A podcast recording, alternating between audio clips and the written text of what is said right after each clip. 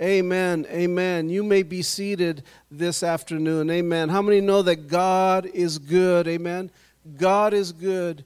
And I want you to keep praying for these uh, individuals. You have prayer needs. Keep praying for those. You know, as, as believers, we learn one thing God doesn't always answer in that moment, does He? But He comes through as you reflect back in your lives. You can see where He stepped in and brought answers to your prayer requests. You know, it's not just like punching in 30 seconds on your microwave and get something like that. God doesn't operate like that. He takes His time, and when He does, He brings complete resolution and complete answers. Amen. Amen. Well, that was. Uh, that was just something that we need to keep praying. That, that's just on my heart today. We need to keep praying for those two needs, especially. Um, I love the worship this morning. I'm so proud of my daughters. I, they hate when I say, they absolutely hate when I say this, but I'm proud of them, and I don't care if they hate it. Um, I've seen the growth in them, and I just want to make sure they know that I am extremely proud of both Bianca and Raquel. Amen. Because God is good. Amen. God is good. I need to put some water in here. My mouth is drying up. Lemon water. That's the trick to staying young right here. I'm telling you right now. Put lemon in your water. Amen. Well, how many how many like October? How many how many fall people here? Yeah, there's a few of you. You like fall? Yeah, I love fall, but um, it's, it's uh, colder days, colder season. The days begin, begin to get shorter. The nights are longer. When you get to 7 o'clock in the morning and, or 6 o'clock in the morning and it's still dark outside, you, you still want to just stay in bed, you know, that kind of thing. The, the colors are changing, and by the end of this month, the colors, the leaves will have been completely transformed in the vineyards. I love to go through Carneros area or down Silverado Trail, and you can see the, the color changes of our vineyards and uh, all the trees in this area. Beautiful, beautiful time of the year. But what I'm talking about when I mention that is I'm talking about change. Everybody say change. And I want to speak to you today on spiritual change, and we actually call it spiritual transformation. Say transformation with me. Have you been transformed? That's just the question. But have you been transformed? So I want to talk to you about that. And for the next few weeks, I want to speak to you on some individuals in the Word of God that were transformed. But I believe that the world, that God has given us examples in nature. How many know that nature reflects oftentimes spirituality? And I want to talk to you about the caterpillar, okay?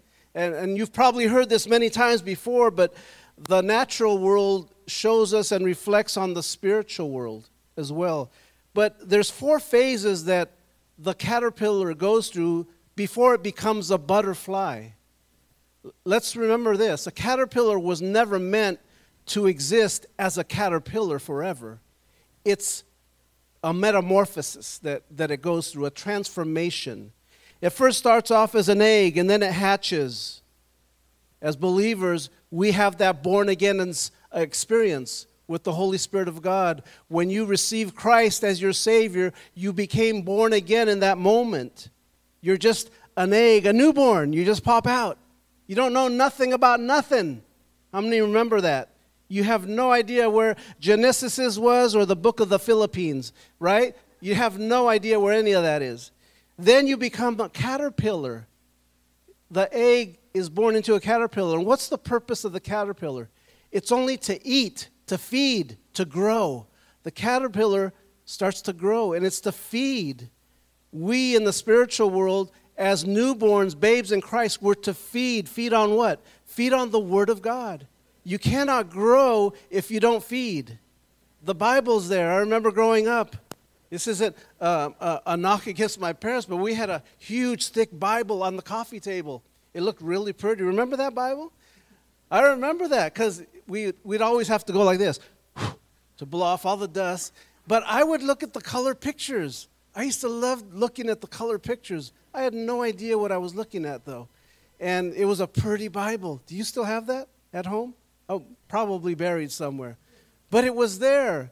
And, you know, my mom and dad, they weren't believers going to church at that time, but um, the whole point is that we as believers need to feed on the Word of God. It's available to us not only in a hardback book, but it's available, available to us by sound, by, uh, there's so many ways we can listen to the Word of God nowadays.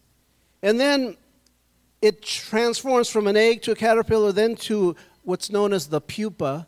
The pupa is the stage where it begins to then develop arms, legs, antenna.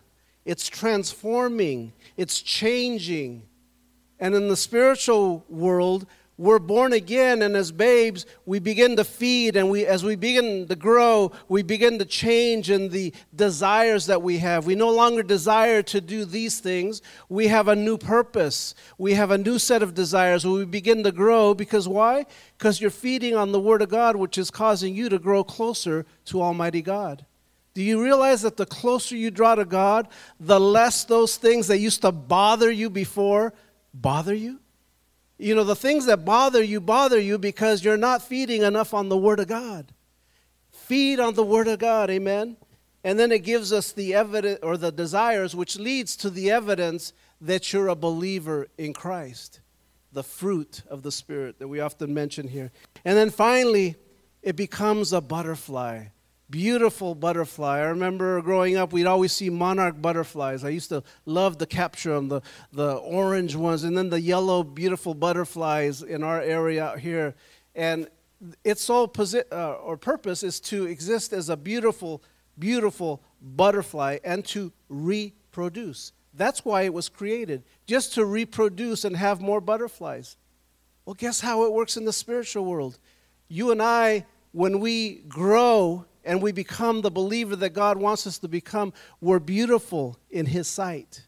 Amen? The Word of God says that you are beautiful in His sight. You're beloved. Amen? And it's also our purpose to produce, reproduce disciples, make more people like you, get them to understand the vision of Christ, get them to understand creating disciples of Christ, reproducing. And at my job place, we always say this is make another person just like you. You know, if you can make another person just like you, if, if my uh, brother's workplace, if Behringer's had another Reuben, man, they'd, they'd have to start a fabrication business because they, they could knock it out. Uh, so if they had another one like Reuben, if they had another one like Anna in her workplace, and so forth, God wants us to reproduce ourselves. And that's our purpose. Now, I won't get into the butterfly world of the males. After they reproduce, they die. That same day, they die. So it's not good to come back as a, as a male butterfly. Amen? Okay. Well, enough of that. Because today I want to take the next few moments to spend on the transformation of the life of Saul into Paul. I love the story. How many love the story of the transformation of Saul? So I want to invite you to turn to Acts chapter 9, the book of Acts. Remember, Saul wasn't one of the original 12 disciples. He was not there when Jesus um, was teaching all his disciples, but he had heard about him. And so, listen to this story. This is the conversion story of Saul. And we'll get more into his background. Starting in verse 1. Meanwhile, Saul was still breathing out murderous threats against the Lord's disciples. He went to the high priest and asked him for letters to the synagogues in Damascus, so that if he found any there who belonged to the way, so the way was what they called Christianity at the time, or believers, they called it the way. Whether men or women, he might take them as prisoners to Jerusalem. As he neared Damascus on his journey, suddenly a light from heaven flashed around him. He fell to the ground and heard a loud voice say to him, Saul, Saul, why do you persecute me? And verse 5 Who are you, Lord? Saul asked. I am Jesus, whom you are persecuting, he replied. Now get up and go into the city, and you will be told what you must do. And the men traveling with Saul stood there speechless. They heard the sound, but did not see anyone. Saul got up from the ground, but when he opened up his eyes, he could see nothing. So they led him by the hand into Damascus. For three days he was blind and did not eat or drink anything. Amen. That's a great story of conversion. How many have had a Damascus Road experience? Probably not too many here. I wouldn't think anybody had an experience quite like Paul. But let me give you a little bit of background about, about Saul, because his name was still Saul at this point. Saul of Tarsus. Tarsus was a city where he was known to be a tent maker, is what his profession was. But he was a child of the best upbringing, a student of the great um, Jewish teacher Gamaliel. He was a Roman citizen. He was trained in the best Jewish schools. He may have even been groomed to become a, a priest, the chief priest. He was very well educated in the Jewish synagogue. He knew the law backwards and forwards. And only a few short years had passed from the time that Jesus had been crucified until Paul comes on the scene. And he's persecuting, he's actually searching for people that were believers that identified as Christ. In fact, if Paul was alive here today, if he knew of our church, he'd come looking for you and me. And that's what the devil does today. He comes searching for each of us. Amen. But that's why we put on the armor of God. So, here what happens in another um, chapter, but Saul of Tarsus assisted in the murder of the first martyr of Christianity that we're aware of, and that was the Stephen's murder where he was stoned. Stephen was one of the first one of the early disciples, not an apostle but he was one of the early disciples of christ and the jewish uh, pharisees at that time began to accuse him of certain things and uh, basically the belief that Jesus was God. They were accusing him. That was blasphemy to the people at that time. So they were going to stone him. And Paul or Saul was there. I'm getting ahead of myself. Saul was actually there when he was stoned to death.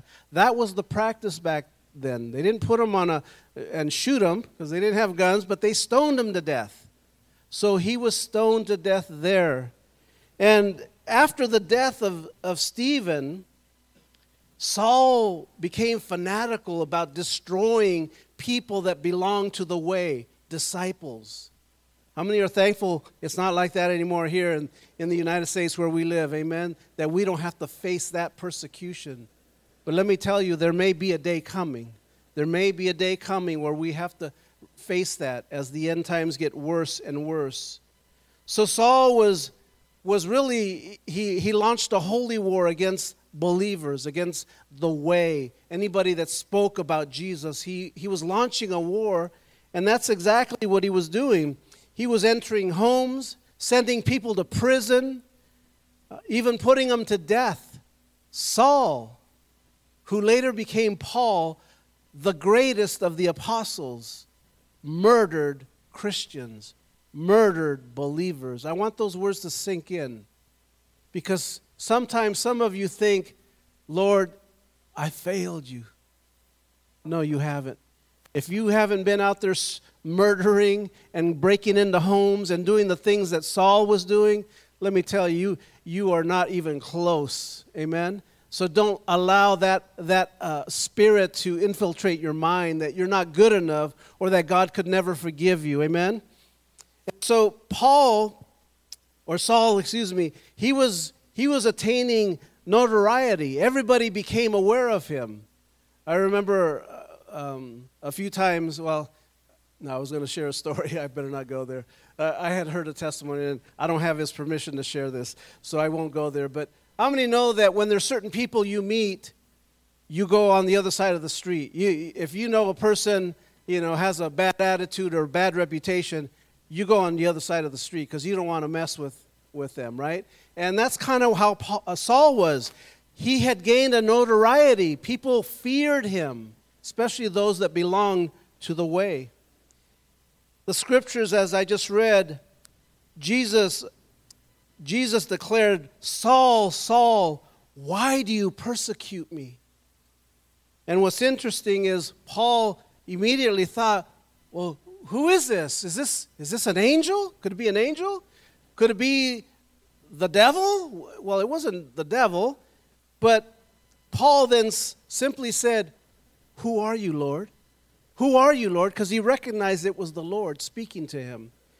And what blew his theology out of the water was when the voice came back and said, I am Jesus. You see, Paul was raised as a monotheistic Jew. Uh, you know, De- Deuteronomy 6, verse 4 says, Hear, O Israel, the Lord our God is one Lord, which is what we believe, one Lord.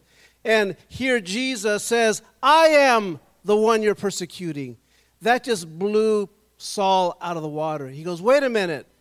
The Messiah that was crucified back then, that we said, There's no way you could be Messiah, you could be the Son of God. You're now saying you are the Son of God? And that just destroyed him.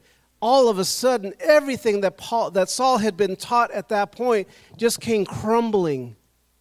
Imagine that. If everything you had been taught all your life, and in an instant, it just fell apart.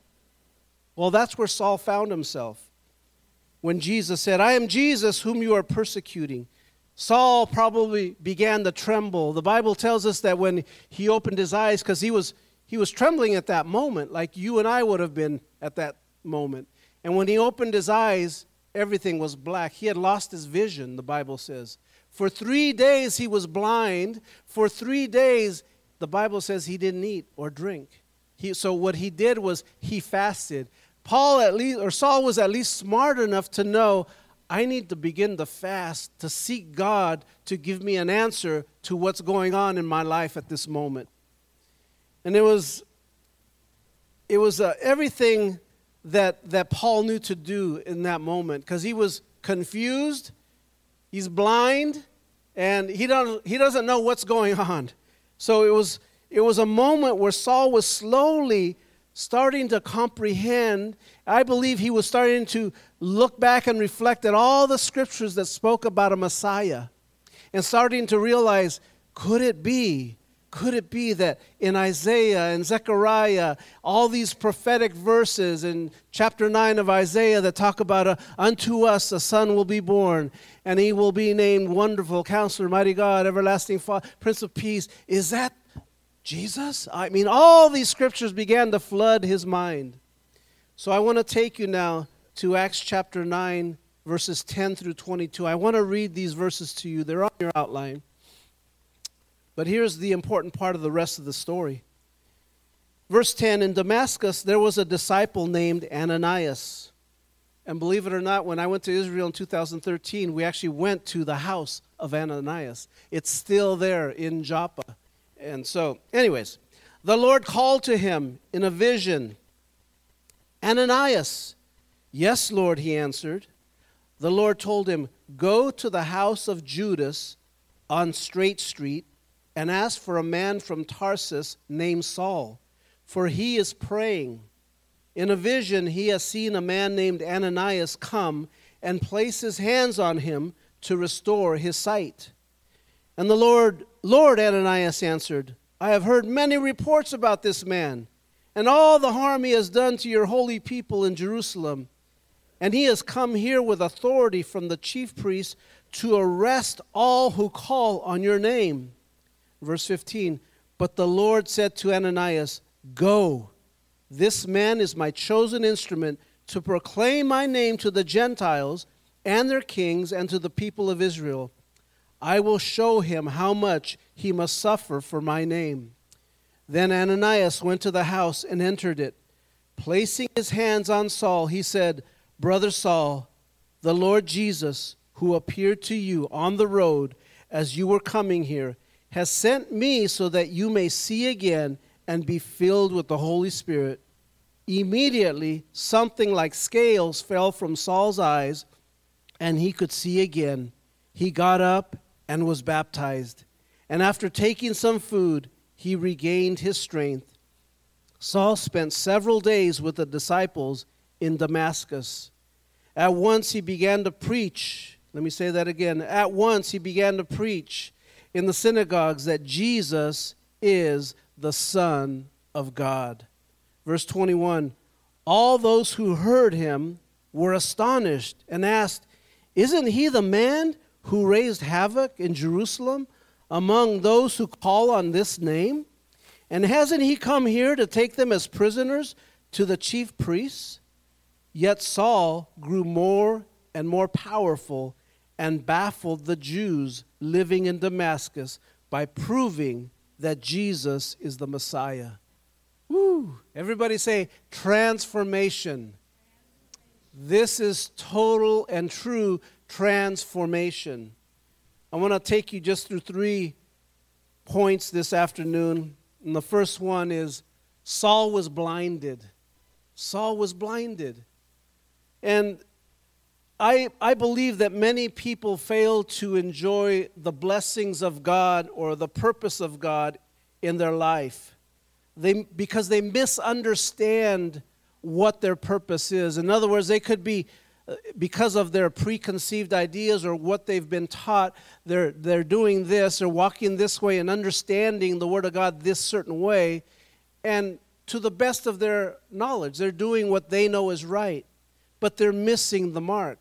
And that's what Paul was doing. He was walking in the way that he knew, and he was doing the very best thing that he knew how until the Lord one day woke him up. Amen? And here's, here's the truth for us we cannot become blind to the Word of God. We have to always, and one of the things I always love to say when we go to our Bible studies is when we pray, Lord, open our heart and open our mind to your Word. Because if you go in there with a closed mind and a closed heart, you're not going to receive anything. You must always be open to the Word of God. Because the Word of God is always revealing new things. Amen? He didn't stop revealing things back 2,000 years ago, He's still doing it today. And, and the problem here with, with Paul now is before his spiritual conversion, Paul had mistaken his opinions and all the teachings that he had for eternal truth. And that's why he opposed anybody that didn't believe what he believed. He was so firm that he would say, Well, if you're not with me, you're against me. If, you're, if you don't believe what I tell you, then you're going to hell. That's a very close minded individual. And that God had to wake him up one day. In fact, this is what I would tell you do not become so obsessed and think that what you believe is the only way and the right way to do it we're always learning. I can guarantee you that there are things you do today that you've learned to do the last 20 years. I'm talking about everyday things, not just a skill, but how you process things. Maybe how you treat people. You've learned, wisdom has been bestowed upon you, grace has been bestowed upon you to be able to adapt and learn how life will go so much better if you do it God's way. Amen? And so, one of the things that we need to learn to do is to allow God to transform us into his likeness. That's why I've titled this Continual Transformation Growing in Christ's Likeness. It's a non stop effort from all of us.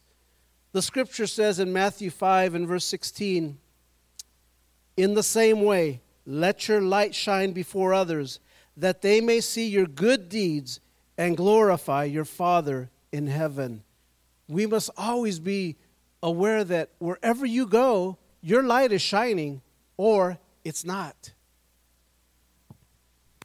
Do you have a dead battery in your flashlight? Because a dead battery in a flashlight doesn't do you any good. Is the light of Christ shining through you or is it not working? We must have the light of Christ shining through us. And it starts with the Word of God the Word of God. Amen.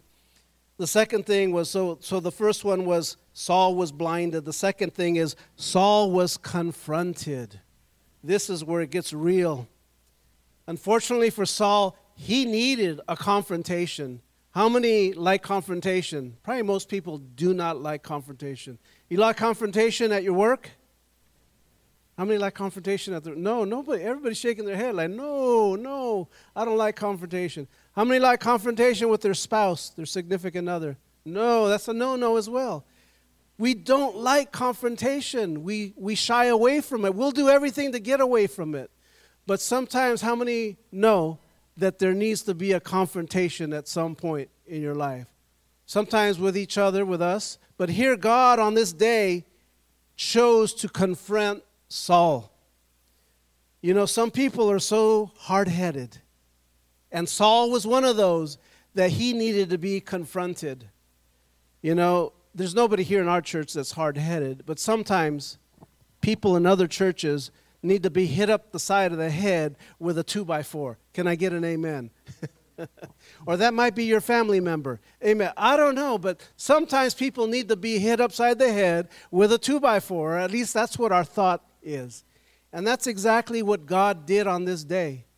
He hit Saul with a two by four, spiritual two by four, upside the head, threw him off his horse, blinded him, spoke to him out of heaven. Now, most people, most of us, don't require such a dynamic experience. And hopefully, we don't ever have to have an experience like that where God gets a hold of your attention. Amen?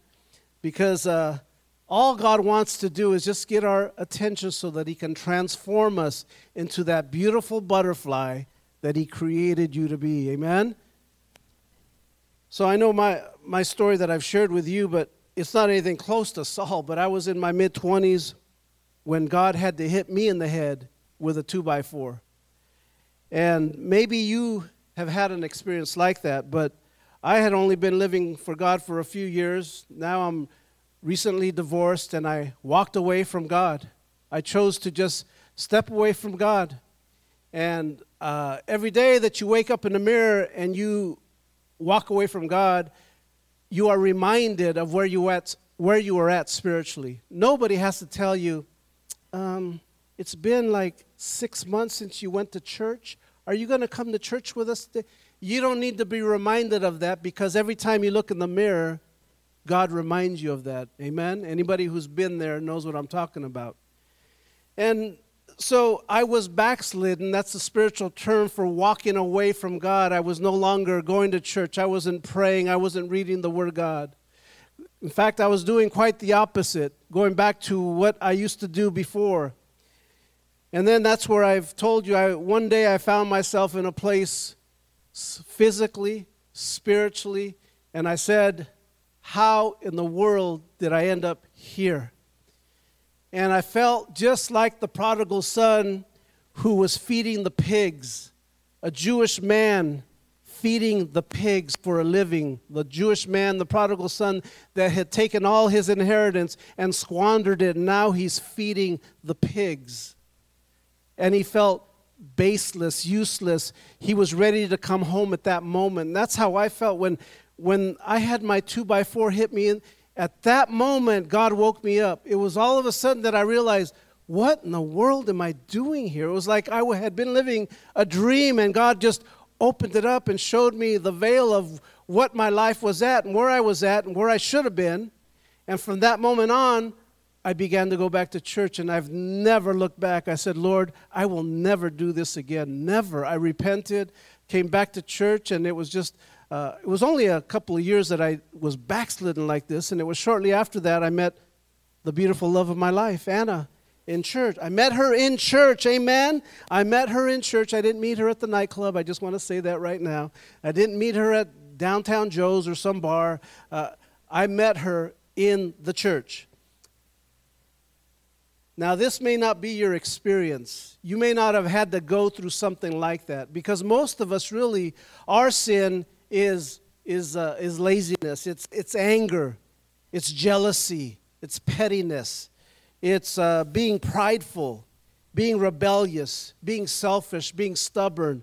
Those are the sins that most of us have to repent of. Did I hit a nerve there with anybody? Because all of, all of us go through those seasons where some of those things spring up at more, uh, more times than, than others. And that's usually where we have to come to God, where God begins to transform us from those experiences. Just remember this not all people you meet in church are living right and have been transformed. I'm talking again about other churches, but not our church. But I believe that transformation has to take place in your life. You know, by, by being transformed, you will begin to show the fruit of the Spirit. not anger, not jealousy, not pride. Those are things that are not part or products, byproducts of a disciple of Christ. Byproducts of a disciple of Christ are love, peace, joy, kindness, goodness, self control, and patience, and so forth. All the fruit of the Spirit. Amen?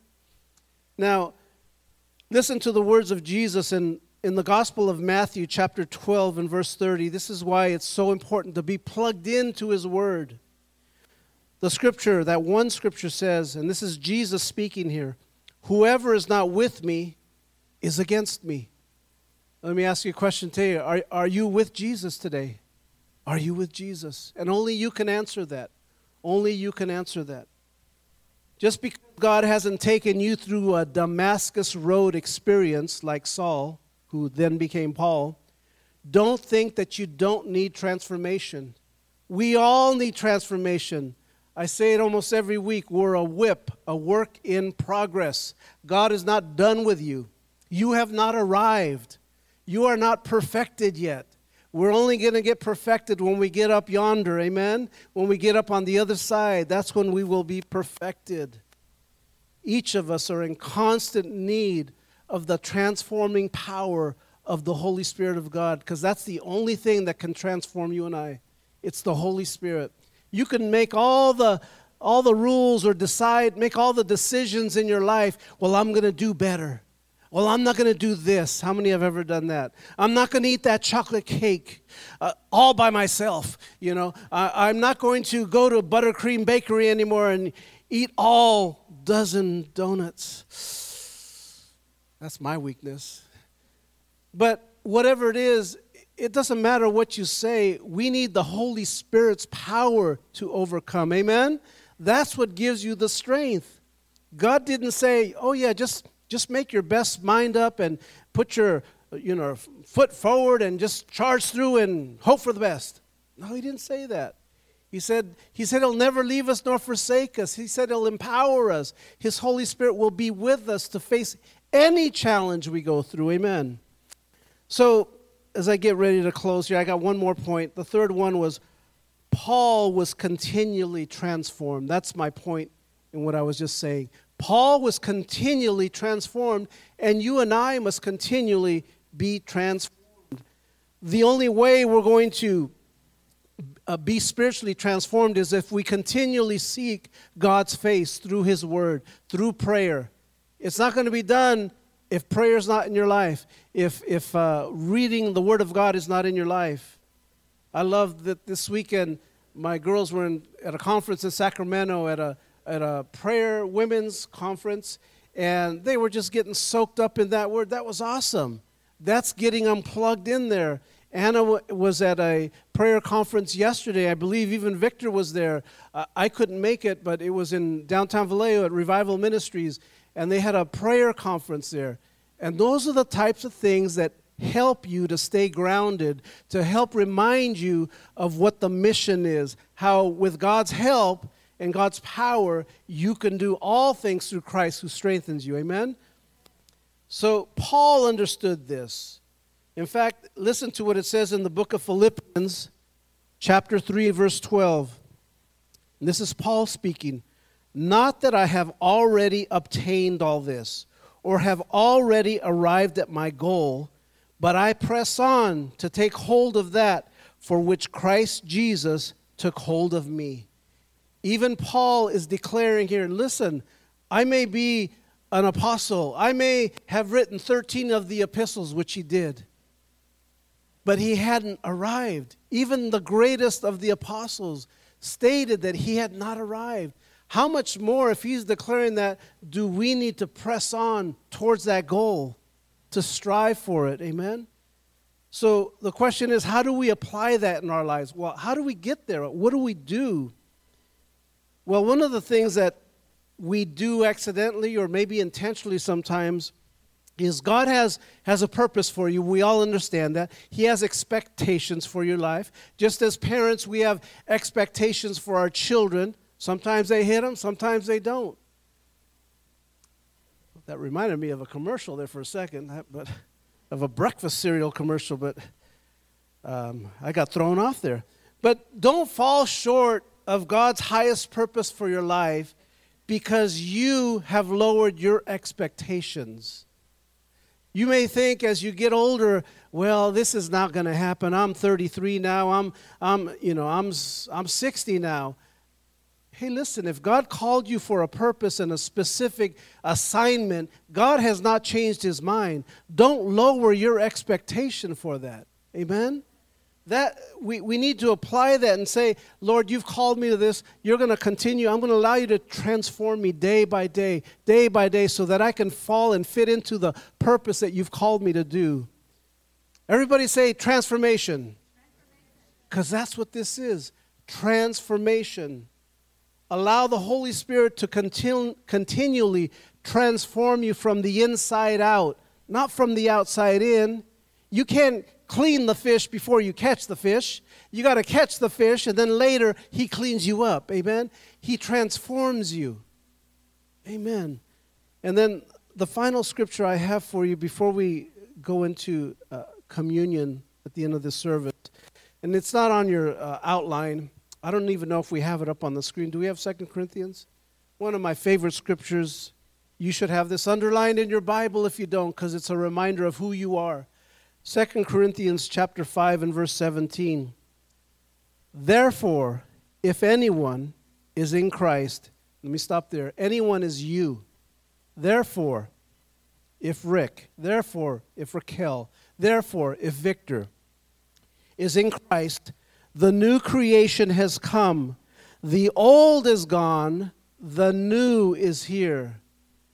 Did you catch that? The old is gone. The old sometimes wants to pop back up, though. How many know that? And we have to do this. It's like that game, that stomp 'em game at the arcade, where all those little gophers pop up and you're boom, boom, boom, boom. That's the old life that wants to pop back up. And you got to keep slamming it back down say, No, I rebuke that in Jesus' name. I rebuke that. And you stomp it in Jesus' name. We are all new creations. God is continually transforming you. Every single one of us here, including my mom and dad at their age, are not where God wants to leave you at. He is still working on you. Amen? He's still working on each of us. Let's stand together as we um, transition. We're going to partake as a family uh, today. And you know what I was thinking was when families get together to eat a meal, they get together. So I want to invite you come on come on up up here to the front if you can and we're all going to partake together. Come on up here.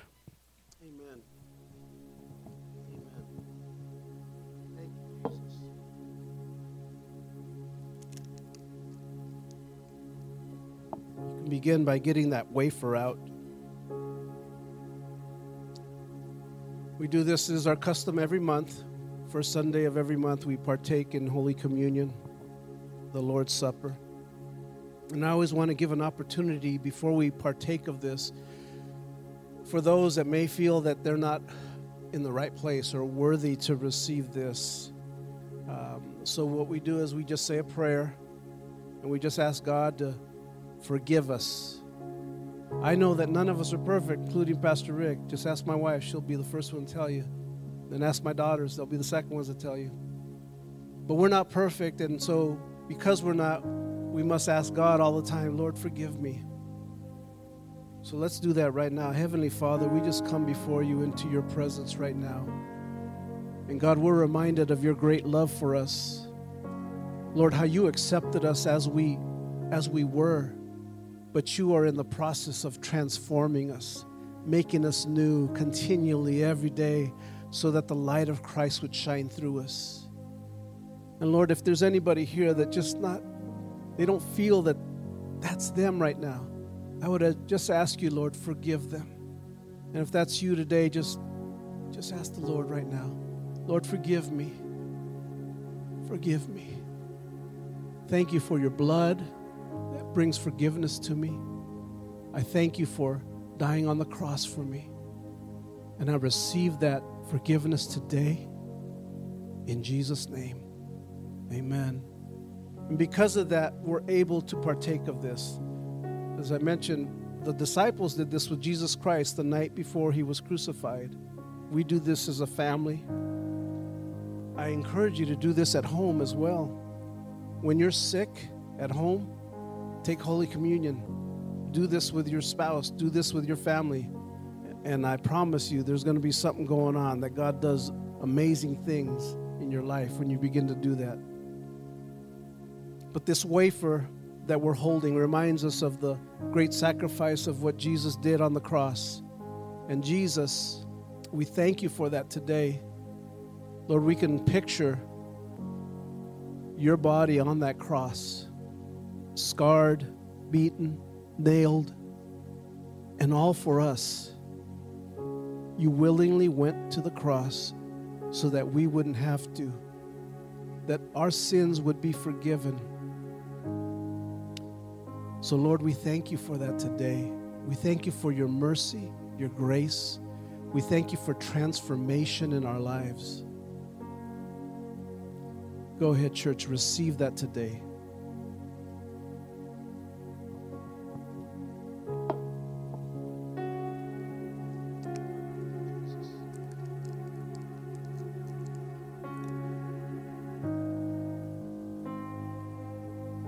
As you get your cup ready, we're reminded of this grape juice is representative of the blood of Jesus that was shed on the cross.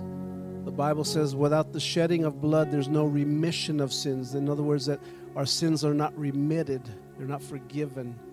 And because Jesus went to the cross, our sins are forgiven. You don't have to live in condemnation, which is another thing that the enemy likes to do. The enemy likes to remind you of how unworthy you are of your past. And he wants to remind you because he knows his destination, he knows where he's going and He wants to take visitors with Him. But we can just throw this back at Him and say, Heavenly Father, we thank you for your blood that gives us eternal life. We are saved because of what you did on the cross, no matter what the devil might say, no matter what my neighbor might say, we are saved by your blood. Also, this blood, the Bible says, brings us healing we can call upon you, Lord, for healing because of what you did on the cross. We called upon you for healing for Irene's nephew and for Gracie's mom. We pray for healing for them as well as everybody else in here who needs a touch in their body. For Elaine's stepson, we pray for complete healing. Father, from the top of his head to the soles of his feet, we pray for those that are hurting today physical pain, emotional pain. We pray for those right now, God, that you would touch them because your blood declares that we are made whole as believers. We're now transformed because of your blood. And so we take this cup, Lord, and we raise it to you right now, and we give you thanks for it. And we receive that together in Jesus' name. Go ahead and partake.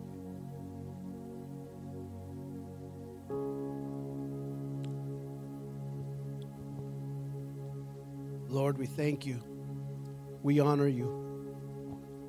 You are worthy, worthy of our praise, as the, the last song that we sang declared, You are worthy. You are worthy, Lord. I pray continue to transform us from the inside out. Everyone here, that we allow the Holy Spirit to speak every day that we allow the written word of God to speak to us every day, that we allow the Holy Spirit, as we're praying, to speak to us every day, one day at a time, not to be overwhelmed on what you're doing in our lives, not to be overwhelmed about what life is throwing at us. But Lord, let us be reminded every day that you are transforming us, and in that process, transforming our situation our difficulties that we're facing. You're bringing about transformation. So, Lord, we love you today and we give you thanks. We give you praise, Father. And as always, we close with this blessing. If you would just lift your hands one more time. The Lord bless you and keep you. The Lord make his face shine upon you and be gracious to you. the Lord lift up his countenance upon you and give you peace that passes all understanding.